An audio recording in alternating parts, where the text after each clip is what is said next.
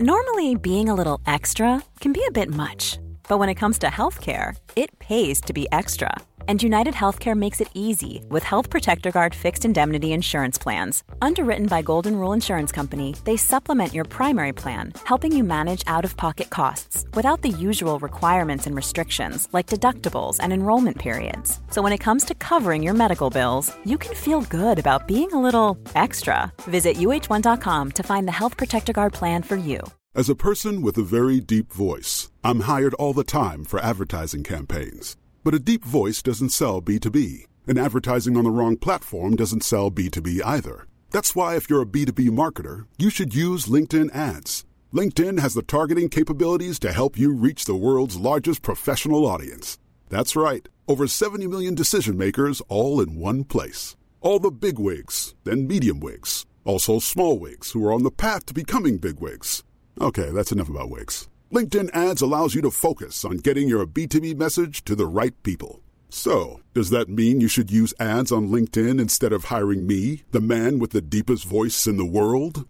Yes. Yes, it does. Get started today and see why LinkedIn is the place to be to be. We'll even give you a $100 credit on your next campaign. Go to linkedin.com slash results to claim your credit. That's linkedin.com slash results. Terms and conditions apply. Hi, this is Bachelor Clues from Game of Roses, of course, and I want to talk about Club Med. Everybody knows Club Med has been the pioneer of the all inclusive resort since 1950, with almost 70 resorts worldwide, ranging from beachside destinations in the Caribbean and Mexico to exotic locations like the Maldives and Morocco, or even the mountain destinations like Japan and the European Alps. Dine on delicious gourmet cuisine, enjoy more than 20 activities, and make memories with your family. For more information, visit clubmed.us or call 1 800 Club Med or your travel advisor.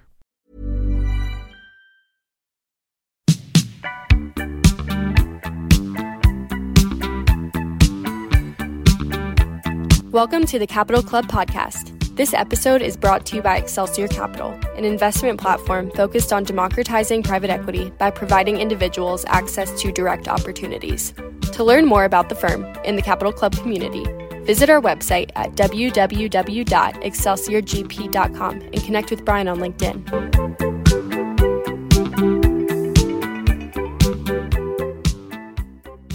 Hello, welcome back to the Capital Club podcast. Today I'm here with Andy Busser. Andy, thanks so much for joining me. So, Andy, if you wouldn't mind giving a bit of background on yourself and your professional career before we get into some of the nitty gritty about conflict resolution and, and, management within families. Yeah. Uh, so, as you said, I, I started in management consulting many years ago.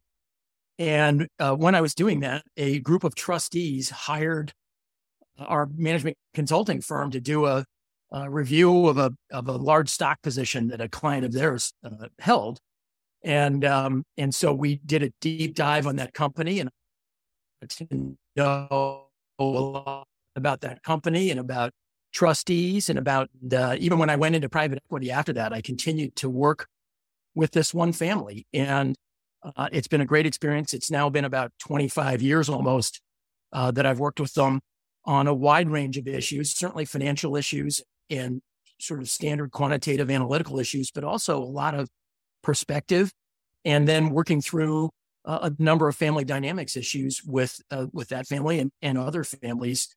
And as you said, Brian, a lot of the issues here uh, aren't aren't financial.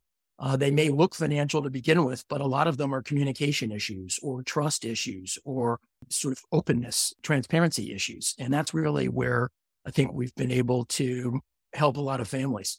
That's interesting. I had an interview last week with a somebody who works as a kind of wealth therapist. And people don't realize, you know, from the outside, when there's a liquidity event or an inheritance, there's a lot of money, obviously, but people don't really understand usually that sometimes those events can be traumatic and sad for a lot of people, right? There's a death in the family, and that's what triggers the inheritance, or there's a liquidity event and a company that somebody's worked on for a very long time is no longer within their control. And there's a lot of emotions involved. It's not all positive. And so I think that's part of this challenge. Most people think that having all the zeros in the bank account is nothing but great news. And I often say money can solve money problems, but it won't really solve the human condition. So you can maybe talk through how you are at, at Pitcairn kind of manage the, the multifaceted nature of being a wealth holder? Well, I think you hit the nail on the head when you said there's a lot of emotions involved here. And I think you're exactly right. When you're uh, maybe before you have your inheritance, there's really nothing emotional about, or there's a lot less to be emotional about. Um, and then when the inheritance comes in, uh, that really exacerbates whatever underlying emotions might be there, whatever communication or trust issues might be there. And all of a sudden, you could be wrangling over millions of dollars. And, and not only is that an uncomfortable situation, it's a new situation for most people because they haven't had those millions of dollars. You know, it was, it was mom and dad or the grandparents who had that money and now it's yours. And so there are, there are emotional issues there. How, you know, how am I going to manage this? There's a lot of self doubt that creeps in because people say, well, I've never done this before. I don't know what to do with 20 or 50 or 100 million dollars. I know what to do with my my 401k and the and the $40,000 I have in the bank, but I've got a whole new set of responsibilities. And now I've got my brother trying to get access to some funds and, and a sister and a cousin. And I don't know how to handle all this. And I really need some help. And that, of course, creates a sense of insecurity in people because you're taking on a new responsibility that is enormous and carries a lot of emotional baggage and, and family uh, connectivity uh, with it. So a lot of what we do, Brian, is is really to help people sit down and work through some communication issues, some trust issues, and as much as possible, we try to lead people through a process and write down what everybody says and, and really create rules of the road for the family that all of the family members can agree on. And I, and I think that conflict management resolution is so key because, as you point out, and you've talked about in our pre call, this amount of money is an accelerant for all things, right? So, if before the liquidity event occurred, there were dynamics within the family around substance abuse or overspending or jealousy. These corpus of assets, in my opinion and experience, just exacerbate that, like you mentioned. And so we've got these common types of family conflict. You did this great presentation for your firm recently, and you break it down as intergenerational family branch and independence versus family unity. I'd love for you to just kind of walk us through those three different buckets or three different fact patterns that you see often, and then we can kind of go from there. Yeah. You know, I think the, the core of all of this is that every human being, you, me, anybody who's watching this, everybody we know, everybody wants a sense of control in their lives. You want a sense of agency. You want a sense that that you can uh, bring about the things in your life that you want to have, uh, whether that's experiences or it's wealth or it's relationships, whatever. And so uh, what we see is, is yes, as you said, these three kinds of conflict. So intergenerational is very common when, you know, especially when you're a young adult and you're trying to establish yourself in life, but your parents or your grandparents won't give you any control and, uh, and don't trust you maybe. And then, and then from the grandparents perspective, they're saying, you know, how can I hand over 50 or 100 million dollars to a 26 year old who doesn't know what he or she is doing? So there's, there's natural conflict there. And, uh, and then the family branches, you could have, you know, three branches, very common, you, have, you know, three branches at, at G2 and one of the branches dominates because maybe, maybe one of those G2 adult children is a dominant personality. And so that creates some strife and it, it can create strife at G2 there among those G2 siblings, but also among their children at generation three, where uh, those kids may develop some trust issues or, or lack of communication. Um, and so you get this family branch conflict, you know, and especially if there's like a domineering aunt or uncle who is trustee for everybody at G3, it can create some real family branch tension. And then, and then the third is, is really just this independence versus family unity. And this is always the, I think, the challenge that comes into any family is people say, look, I'm, I'm delighted to be part of this family, but I want my own independence too. I don't want all of my life decisions to have to go through some uh, family construct. I'm happy to have some life decisions go through a family construct, uh, whether that's with a trust or a family business. Um, but I want I want to have some independence too. And the most successful families create roles that are independent for family members rather than roles that tie them always to the family and family governance. One of the issues that has been cropping up in my conversations recently, and I'd love to hear your commentary now that people are living longer and there's an encouragement in the family office community have next gens engaged earlier, you sometimes have, you know, beyond just the typical three generations, you have four or five generations working together now and trying to navigate working with a baby boomer and a Gen Zer all under one roof. Have you seen that more and more within your clientele um, as this demographic shift has occurred? Yeah, that's an interesting question. Absolutely. We have a, a client family, marvelous family, very successful, uh, great business. And and one of the G1s is uh, 100 now. And then there are two G2s, multiple G3s, and some rising G4s who want to get involved in the business and want to get involved in some of family decision making. And that's where uh, the opportunity to, to get people involved in a small scale uh, really is a great opportunity for a family. So give people a little bit of responsibility, give them training and tools to deal with responsibility, and let them develop their skill, skills so they can become responsible stewards, either liquid wealth or of a family business or some family assets, some skills to, to become uh, bigger contributors to the family down the road. So it, it feels like we've we've kind of solidified the concept that there is inherently conflict within families and it's exacerbated by this wrath and there's a lot of internal dynamics occurring what can you do about it? And it seems like, you know, as my experience as an attorney in this conflict management challenge, the litigators come in and they say, well, if you had a good corporate attorney on the front end, we wouldn't be here today. So there's probably some pre planning that goes in. But if you have family listening that's in the thick of it and working through it, what are best practices to, to management, to manage it as it's occurring? And I'd love to evolve the conversation into, you know, pre planning how you could be prophylactic with your considerations and preventing these things from occurring in the first place. Well, I think if you're feeling that you're in conflict or you're worried that it's emerging, the first thing I would do is get an independent, objective third party to help because that'll take a lot of burden off of the people involved and it'll help alleviate some of the emotion that goes into these conversations naturally.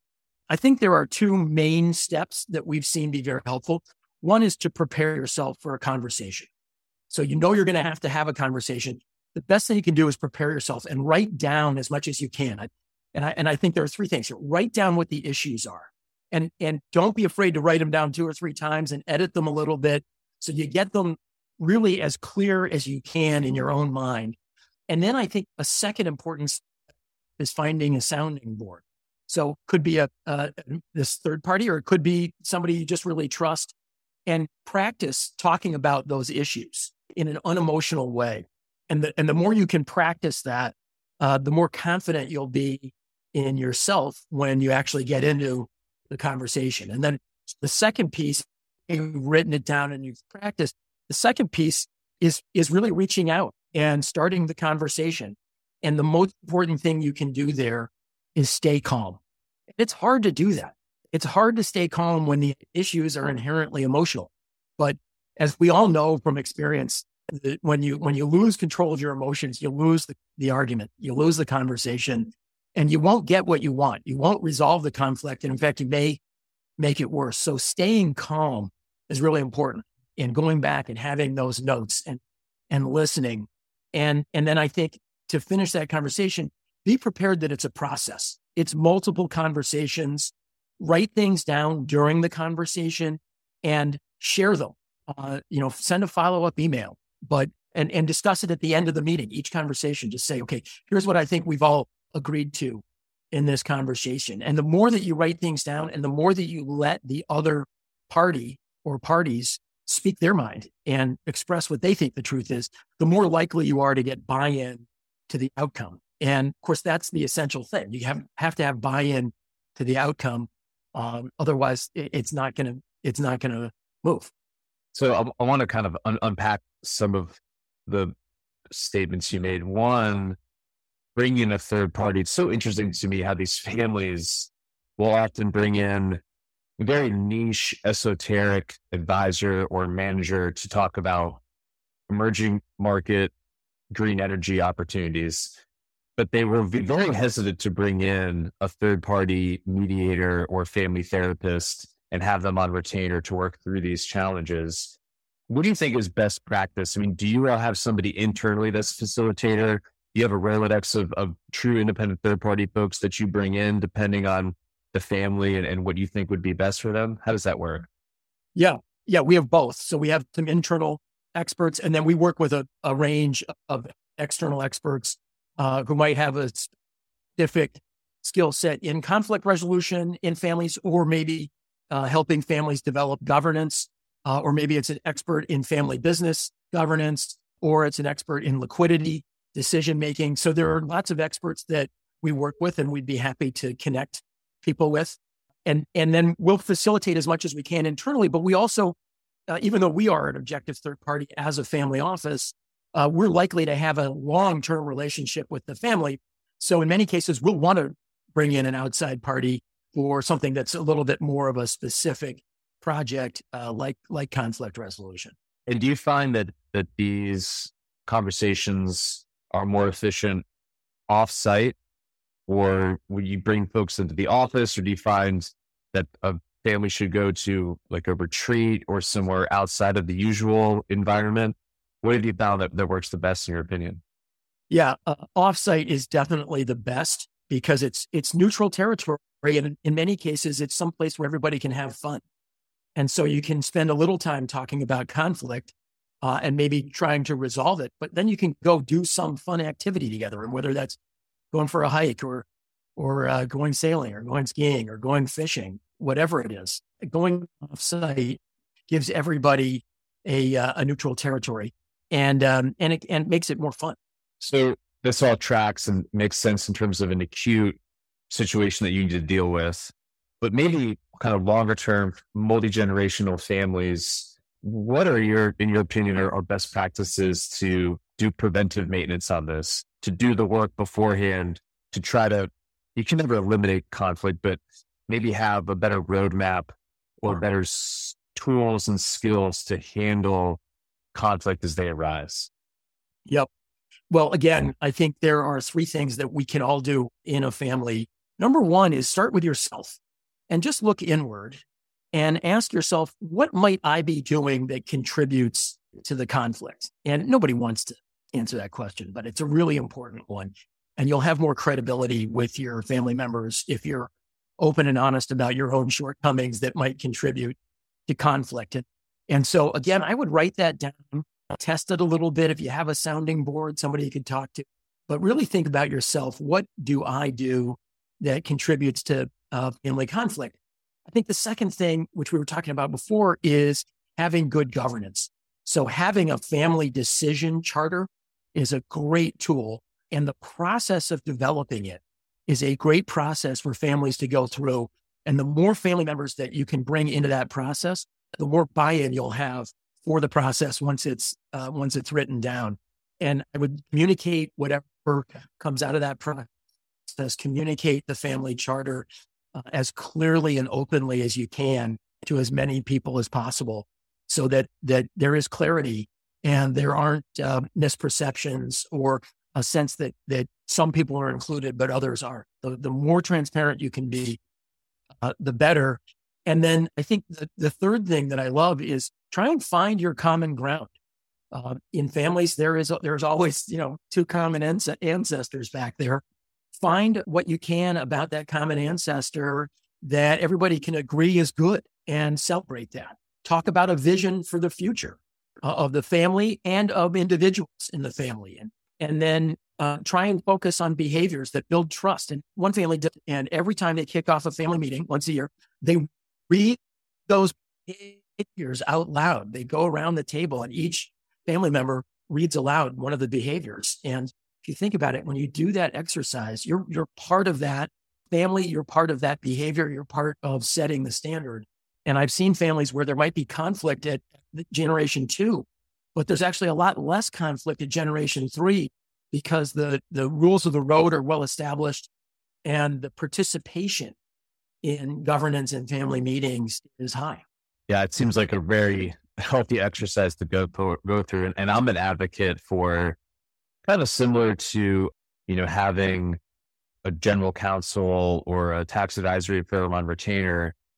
I feel like every year a family should just have kind of a, a bucket of capital or some of, of, of money set aside so that individuals can get their own individual therapy, therapy on a, on a household basis, and then just a family therapist that folks can access when they feel they need to. I think it would really help prevent a lot of these conflicts that you see rise up. And then hopefully people feel more comfortable about, about having these conversations. I know in our family, G1 does not feel that comfortable, whereas my generation, and certainly younger folks in my generation, they feel very um, at ease talking about mental health and wellness and awareness. So hopefully this, this dynamic is changing. Have you seen something similar across your client base? Absolutely. It's a great point. I think, I think uh, people who grew up maybe in the 40s and 50s, you didn't talk about your emotions much. You, you didn't talk about mental health. Uh, whereas as a country now and a society, we're much more open about mental health issues. And uh, we know lots of families who do engage uh, both on an individual level and a family level. Uh, therapists who can help people work through issues, help people understand themselves. I think that's often one of the biggest challenges is just understanding yourself can be a really big challenge. And then having the self awareness that comes from understanding yourself can be very helpful in avoiding conflict or resolving conflict down the road. But all of it leads to healthier relationships and, and healthier dynamics. And then Brian, going back to your original point, it's it's not the money that gets families of wealth in trouble. It's the emotions and the conflict and and the interpersonal relationships that as they break down um, is the problem. So if you can avoid that and, and have some uh, some third party help, whether it's a therapist or psychologist or family business consultant or some combination of them, can be hugely helpful.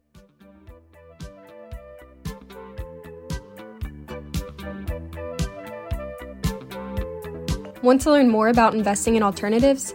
Take the next step by joining the Capital Club, an affinity peer to peer network of industry professionals organized by Excelsior Capital. You'll gain access to exclusive alternative investment opportunities, premium content and education, private events, and more.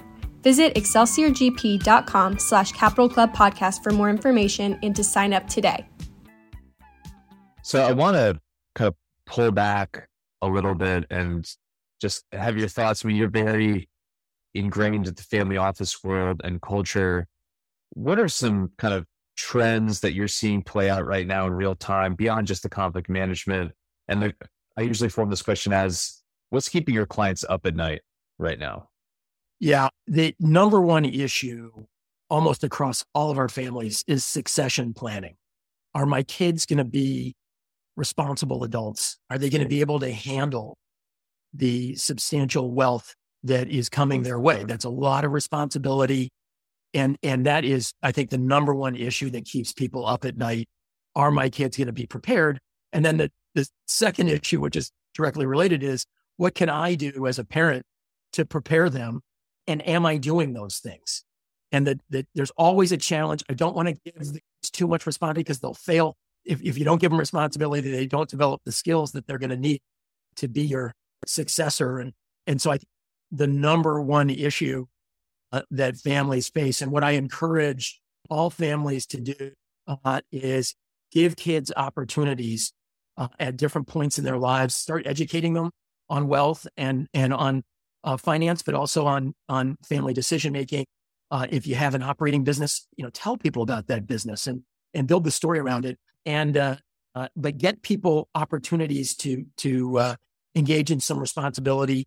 Could be through a family council, could be through a, a, a young family members uh, committee. Let people sit in on board meetings. Give them an opportunity to develop the skills that you know they are going to need. And what about the, the family office industry? You know, over the last 10 or 20 years, just the concept and the, the word family office and the awareness in society has gone, you know, through the roof. And now it seems like everybody's talking about it. You all have been in this business for a very long time. I would love to hear your commentary on what you're seeing play out within the family office, multifamily office industry. Yeah, that's a great question. And I think part of the answer relates back to what we've talked about here. The, the word family office gets thrown around a lot. It's a pretty ill defined term. So we've been at this 100 years. Uh, we've evolved a lot as a family office. Uh, we started with just one family, uh, but today we have 122 different families. Uh, we have our founding family, very large. They're on generations four, five, and six. But we've also got 120 or so other families. And I think my advice to uh, any family office, uh, whether you're a single family office or a multi-family office, is be sure to engage on the family dynamics as much as possible. The investment part is the straightforward part. And um, I'm not sure it's easy, but it's definitely straightforward. You can set an asset allocation, you can design trusts, you can uh, design uh, structures that hold assets, and you can invest those assets. And, and there's a lot of infrastructure and support on the financial side. But as we've said, that's not where things break down. They break down on the family dynamics side, uh, in the emotions, in the dynamics between and among family members. And so I would say for any family office, be sure to invest in family dynamics, in um, uh, if you need a, a, a, therapist or some objective third party, uh, invest in that. And your family will be much more sustainable, much longer if you do that. If you just focus on the finances, it will break apart. The evidence is overwhelmingly clear on that point. So I want to follow up there. If you are a family considered joining a platform like a multifamily office or an RIA, etc. it can be really hard if you're first generation, in my opinion, to push through the marketing component and actually understand the services provided or the experience that that platform has. What are the questions that people should be asking the firm, or maybe if they have a, a reference point of a current client to make sure that it is true holistic wealth and not just an investment shop? Yeah, that's an excellent question. I think I think uh, there are three components to that. We keep talking about three, but I think there are three components.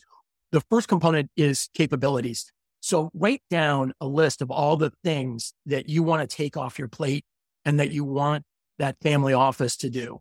So make a list of all of the capabilities that you want. And it, it could be liquid investments and private equity, but it could also be bill pay and consolidated reporting of assets. It could be uh, insurance support. It could be uh, education and succession planning in, in family dynamics areas.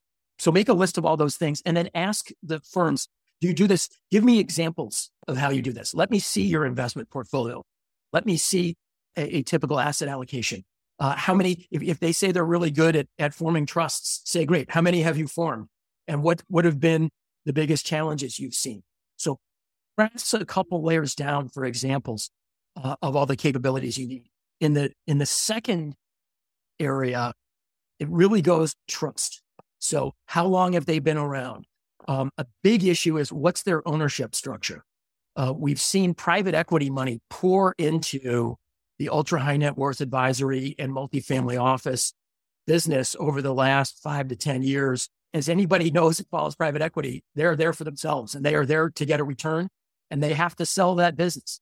So be very careful about the ownership structure of the business and be very clear. I mean, ask them directly Do you have any private equity money? Do you have any investors in your firm who are not partners or who are not clients? Um, and um, if they say, yeah, we have a, a great private equity partner, just know they may be a great partner, but just know that that firm is going to have to have a liquidity event themselves. And you don't know who your family office is necessarily going years from now. I think the third issue, and this may be the most important one beyond capabilities and trust, like, do you like the people you're going to work with on a daily basis? Because the relationship that you're going to develop with that family office or that multifamily office. It's going to be very personal. And you're going to talk about a lot of sensitive topics. And yeah, it may be a sensitive topic financially, but it may be a sensitive topic about, hey, you know, I, I named my daughter trustee, but I noticed she's developing an addiction issue. And so you're going to have to have really sensitive conversations. And you're much more likely to have a successful, sensitive conversation with that family office when you really like the people, when you feel good about picking up the phone and calling them. If you're if you don't like them, you're just less likely to do it and you're le- less likely to resolve whatever issues come up. So so capabilities very important, trust very important, and then liking the people very important. Yeah, I'll provide some additional commentary. My personal opinion is this private equity money involved in these aggregation plays and roll ups within the RIA multifamily office space is really worrying to me because they're buying these books at pretty aggressive multiples and it's all contingent on growth. And so when you see that type of growth, you kind of wonder about the client experience or the client onboarding. It, I'm not saying that they're all bad, but it is worrying. And I think a question that people really need to understand much more in depth if they're going to join one of those firms, kind of what the end game looks like. So really interesting that you brought that up. Given the fact that you put are focused on this conflict management, resolution, you're working with these families, which is inherently, you know, uh, uh, complicated dynamics that you're kind of uh, helping be air traffic control for. What are the things that you do personally to kind of manage through the the financial piece that you hope to achieve in your own life? Oh, you, you know, it starts with my wife and I talk a lot and we talk with our kids a lot. We may not talk about specific numbers, but we talk about responsibility. And we, we talk about the fact that they are going to inherit something, not, you know, huge amounts, but they're definitely going to inherit enough that it is a, it's a significant responsibility. And so we talk about that a lot at the dinner table. I think it's actually been one of the blessings of the pandemic is we've all had dim up. My wife and I are lucky to have two great teenage boys and being able to spend all that time with them has really been terrific. And so we've been able to to talk. And um, I, I, would encourage everybody to to talk with your kids, prepare them, talk about responsibility, talk about opportunities, uh, but the responsibilities that come with those opportunities. Well, Andy, I want to thank you so much for coming on. This has been terrific. Um, I really learned a lot, and I'm sure our audience will as well. If people are interested in learning more about Pitcairn the firm or in, engaging with you and the work that you're doing, what's the best way for them to get in touch? Yeah. Uh, so we obviously have a website. It's pitcairn.com. Pitcairn is a um, unusual name. So it's P I T C A I R N dot com. And you can send me an email if you'd like. It's a dot busser uh, at pitcairn.com. And, and if you want to give me a call, you can give me a call, uh, 646 357 2173. Well, Andy, thank you again for coming on. This is great. We'll have to have to do another one on a different set of topics in the future. Uh, for our listeners, don't forget to leave us a review. Let us know your favorite part of today's episode. And Andy, thank you again for the time. Yeah, Brian, thanks for having me. Thank you for joining us for today's episode of the Capital Club. If you enjoyed what you heard in this episode, please like, rate, or leave us a review, and stay tuned for our next episode coming soon.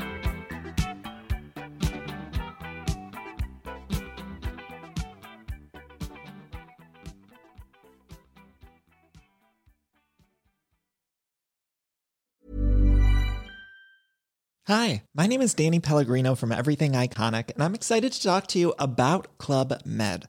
Club Med operates beach and mountain resorts and is the best all inclusive getaway for families. They have Club Med Punta Cana, their flagship family resort, and many other options in Mexico, the Caribbean, and around the world. Club Med are the pioneers of the all inclusive concept, which is the best way to vacation. Great for families, groups, or even solo travelers looking for land and water sports, delicious food food, and a place to make unforgettable memories. Visit clubmed.us, call 1 800 Club Med, or your travel advisor.